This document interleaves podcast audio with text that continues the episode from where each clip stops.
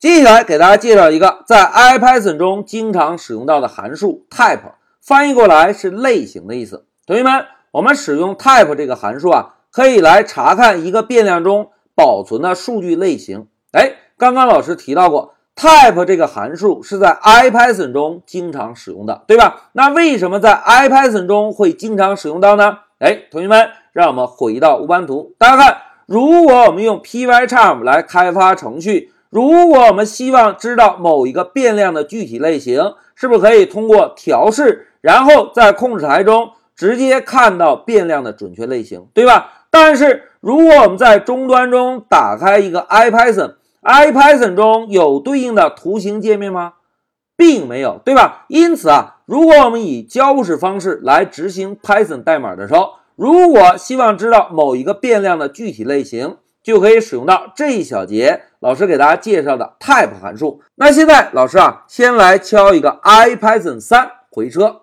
好，打开了 IPython shell 之后，老师呢先来定义几个变量。首先来一个 name 等于小明，哎，这是一个什么类型的字符串类型，对吧？如果我们想要确认 name 变量中保存的数据具体类型啊，我们呢就可以敲一个 type，敲一对小括号。然后在这对小括号中间敲一个 name 的变量名，再回车。大家看，name 变量中保存的数据类型是字符串类型。哎，现在老师再定一个变量，age 等于十八岁，然后呢敲一个 type，在括号中间写上 age，现在再回车。大家看，age 中保存的是一个整形的数据。现在我们再试一下布尔型和浮点型。那要定义布尔型的变量，老师同样写一个 gender 等于 true，小明是一个男生，然后写一个 type 来写一个 gender 回车。哎，gender 中保存的是一个布尔型的数据。紧接着我们再来一个 height 等于一米七五，再敲一个 type 打一对小括号，然后呢在括号中间写上 height 的变量名回车。哎，大家看。